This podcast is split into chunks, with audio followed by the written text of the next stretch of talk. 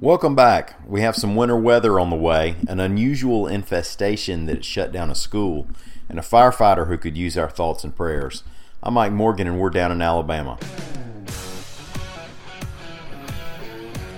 Well, hopefully, you've already gone through your drill and you have bread and milk at the house, or moon pie and RC cola, or maybe bourbon and Vienna sausages if that's what fires you up. Whatever your favorite snowed in at the house food is because snow might be coming tonight, at least to parts of the state. And let's just go ahead and admit that it doesn't take three foot of snow to snow us in. By yesterday, the National Weather Service had already issued winter storm watches for all of North and parts of central Alabama that will go into effect tonight and last into Tuesday, reports AL.com weather correspondent Leigh Morgan. Leigh says it probably won't be a huge snow event, but some spots in North Alabama could get up to three inches and places farther south could see two inches to a dusting. But y'all know how those dustings can go. And what makes this extra sketchy is that a blast of really cold air is coming in with the precipitation, which means it can freeze or refreeze on the roads.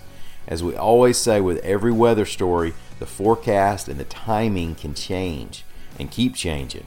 But as of this recording, the snow could begin as early as 11 p.m. tonight in North Alabama and last into Tuesday morning and expect and roll with any surprises. Keep up to date with the latest forecast and try to stay off the roads if you can if you're in North or Central Alabama. Leigh will have a forecast posted at AL.com weather, so keep that updated. And your own trusted local weather sources will be working overtime, I'm sure. Oh, and be ready to entertain the kids for a day or two at the house. It's a good thing you stocked up on those Vienna sausages so you can feed them. And to any good, patriotic Pennsylvania Americans who are listening, this is serious business. Don't pick on us about it unless you're going to come cut okra down here when it gets to be about 105.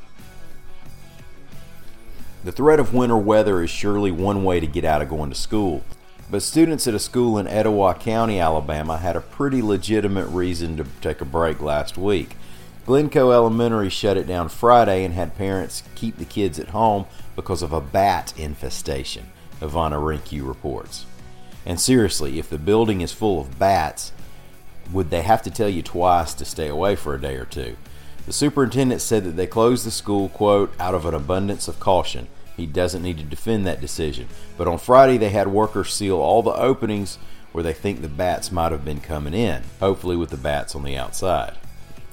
Tarrant Fire Lieutenant Jerry Presley was in critical condition after falling from a ladder Sunday morning, reports AL.com's Carol Robinson. Multiple fire services were called to a house fire at about 8:15 a.m. The house was fully involved. Presley fell from about 12 feet up and was taken to the UAB Hospital Trauma Center.